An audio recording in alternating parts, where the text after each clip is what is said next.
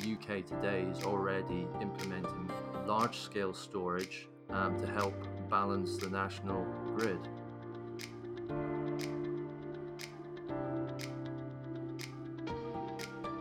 Hello, and welcome to our podcast series, The Transformation and Future Predictions of Energy and Utilities in the United Kingdom. Uh, my name is Vito Labate, and I am joined today by Mike Wilkes, who is the head of UK Energy Networks at Capgemini. And we're here to talk about the latest World Energy Markets Observatory report, or WEMO as we call it, uh, and some of the key findings specific to the UK from that report. Mike, welcome to you. Uh, very happy to be here.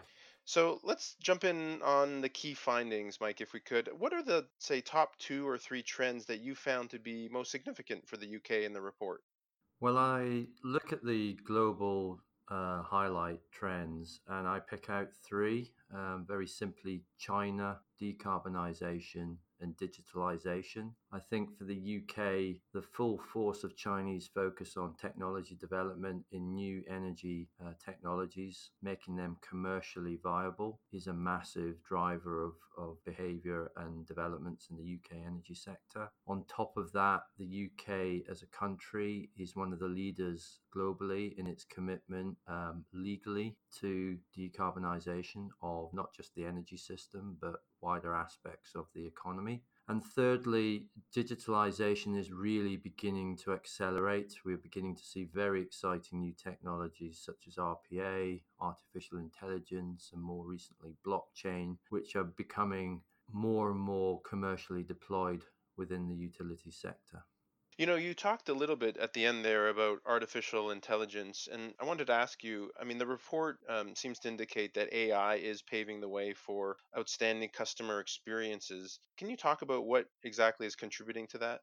I think um, previously AI was viewed as something that could be applied in the asset management space to deal with very complex decision making bringing in multiple information feeds. But I think the development of technologies that pick up um, information from voice um, which are able to bring together very complex information that, frankly, me and you as a human being can't really process, certainly in, in real time, means that it's now being used much more actively within the customer facing side of the utility sector to really transform the engagement between the utility and their customers at all their touch points, particularly in the contact sector touch point where AI is able to provide real time information to the operators as they're in conversation with the customer. And it helps steer those conversations and those engagements into a much more positive space and therefore a much more positive experience for the customer, which in turn is driving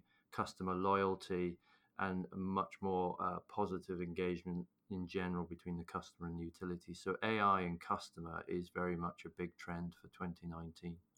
You know, it's interesting you mentioned, I mean, we uh, with AI, of course, we wouldn't have AI with some sort of data analytics in the background. And one of the findings of the WEMO report showed that uh, data analytics are really being used more often to create value within even the commercial real estate building operations businesses. Do you have any recommendations to help that set of the market embark on this journey?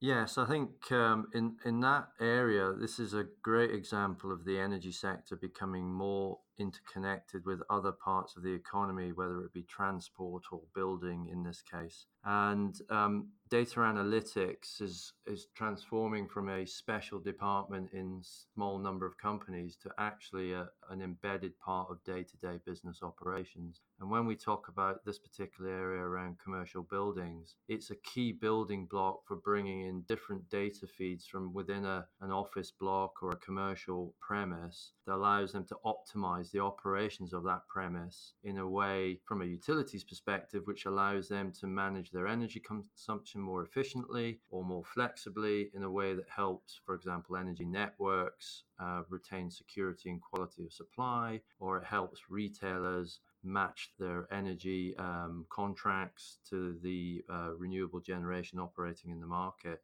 So for me, the advice when looking at this space is be very clear about what the problem is or the objective is that you're trying to address. Set out the solution very, very clearly from the start in terms of what you're trying to achieve and what input data you need to achieve that and then use the power of what's there now. Um, there are some really cutting edge analytical technologies, and we were talked just now about artificial intelligence. Trust the black box to do things that you simply can't do as a human being. And think of it in a bigger picture sense as well, because you can often take data analytics to address a very specific, quite siloed problem. I think the beauty of digital technology today, marrying that data analytics capability with, for example, artificial intelligence, allows you to look at bigger, more complex, more interactive problems. And therefore, it gives you a much more optimal, holistic outcome and it can address a number of different challenges that a commercial operation is trying to address, not just in energy. That's an excellent insight, Mike. Thank you. Uh, I wanted to transition a little bit and talk uh, about battery storage in particular because we've been hearing so much about it, and it looks very promising uh, as, as a medium for energy storage, especially as we see more uh, renewables surging and battery module costs are decreasing. What steps, if any, would you say that the UK has taken to contribute to this?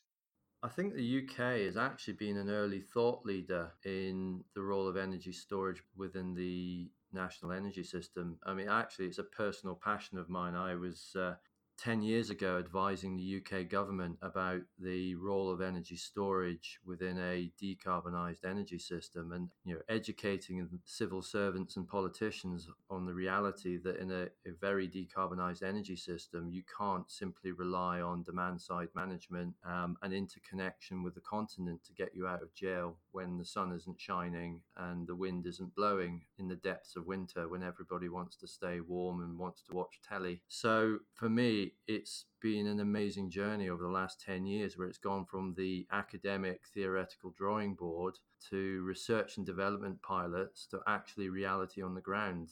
Um, the UK today is already implementing large scale storage um, to help balance the national grid. Um, there are battery storage projects at a lower level in the distribution networks which are again helping to manage local security of supply at times of system stress. So I think, again, harking back to the beginning, the, the role of China, and I would add, obviously, um, Elon Musk and Tesla into this in driving the commercial costs of batteries down to a, a very um, attractive level in many, many markets. Um, and uh, I'm sure um, Australia is right at the forefront of this. But in the UK as well, we're seeing a very rapid emergence of battery storage at small scale and then by modular expansion at large scale up to 10 gigawatts, which is something that would not have been believed as recently as five to 10 years ago. So I think for me, it's a game changer. And when you think about the development of electric vehicles and the battery capacity that that will bring into the, the ecosystem, if we put transport and energy together, it is an extremely transformative future that that will drive. And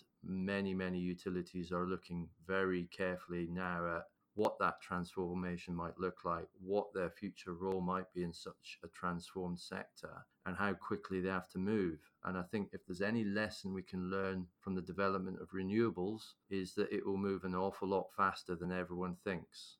I mean, the future is batteries. This is this is what I hear, and I guess I wonder, just in closing, uh, the need for regulation, if any. I mean, according to the report, it seems like one of the challenges is that there's been a lack of clarity around regulatory frameworks, uh, ownership, and even the business models that are challenging market growth. What impact is this having on the energy market in the UK? Would you say?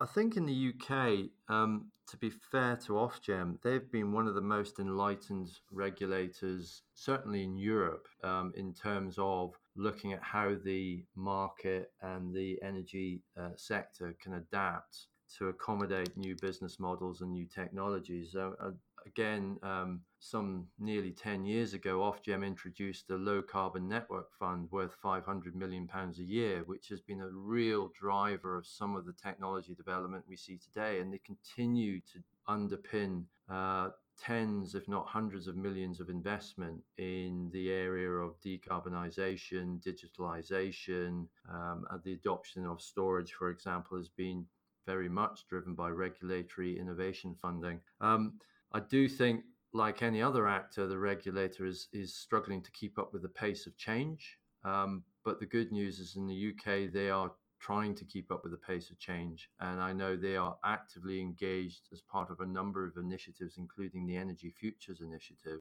to make sure they are listening to stakeholders of all, all shapes and sizes, old and new, to see how they can adapt the existing regulatory frameworks and arrangements to best accommodate the adoption of new services, new technologies, particularly with a digital flavor.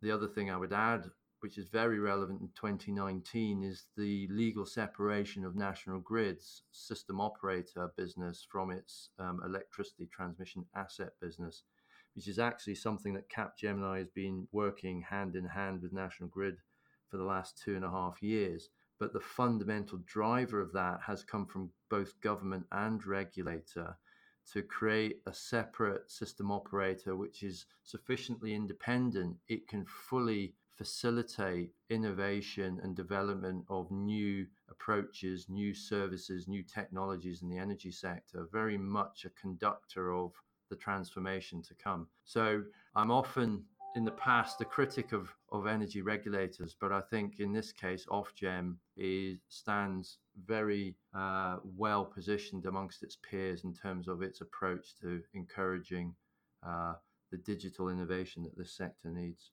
Mike, this has been excellent. Thank you so much for your for your insights. Really appreciate the time today. No problem at all. I hope that was uh, insightful for more than than just a few people. And to our listeners, that was uh, Mike Wilkes, who is the head of UK Energy Networks at Capgemini, uh, speaking about the recent WEMO report. To learn more and download the report itself, please visit capgemini.com/wemo. In the meantime, thank you, and we'll hear from you again soon.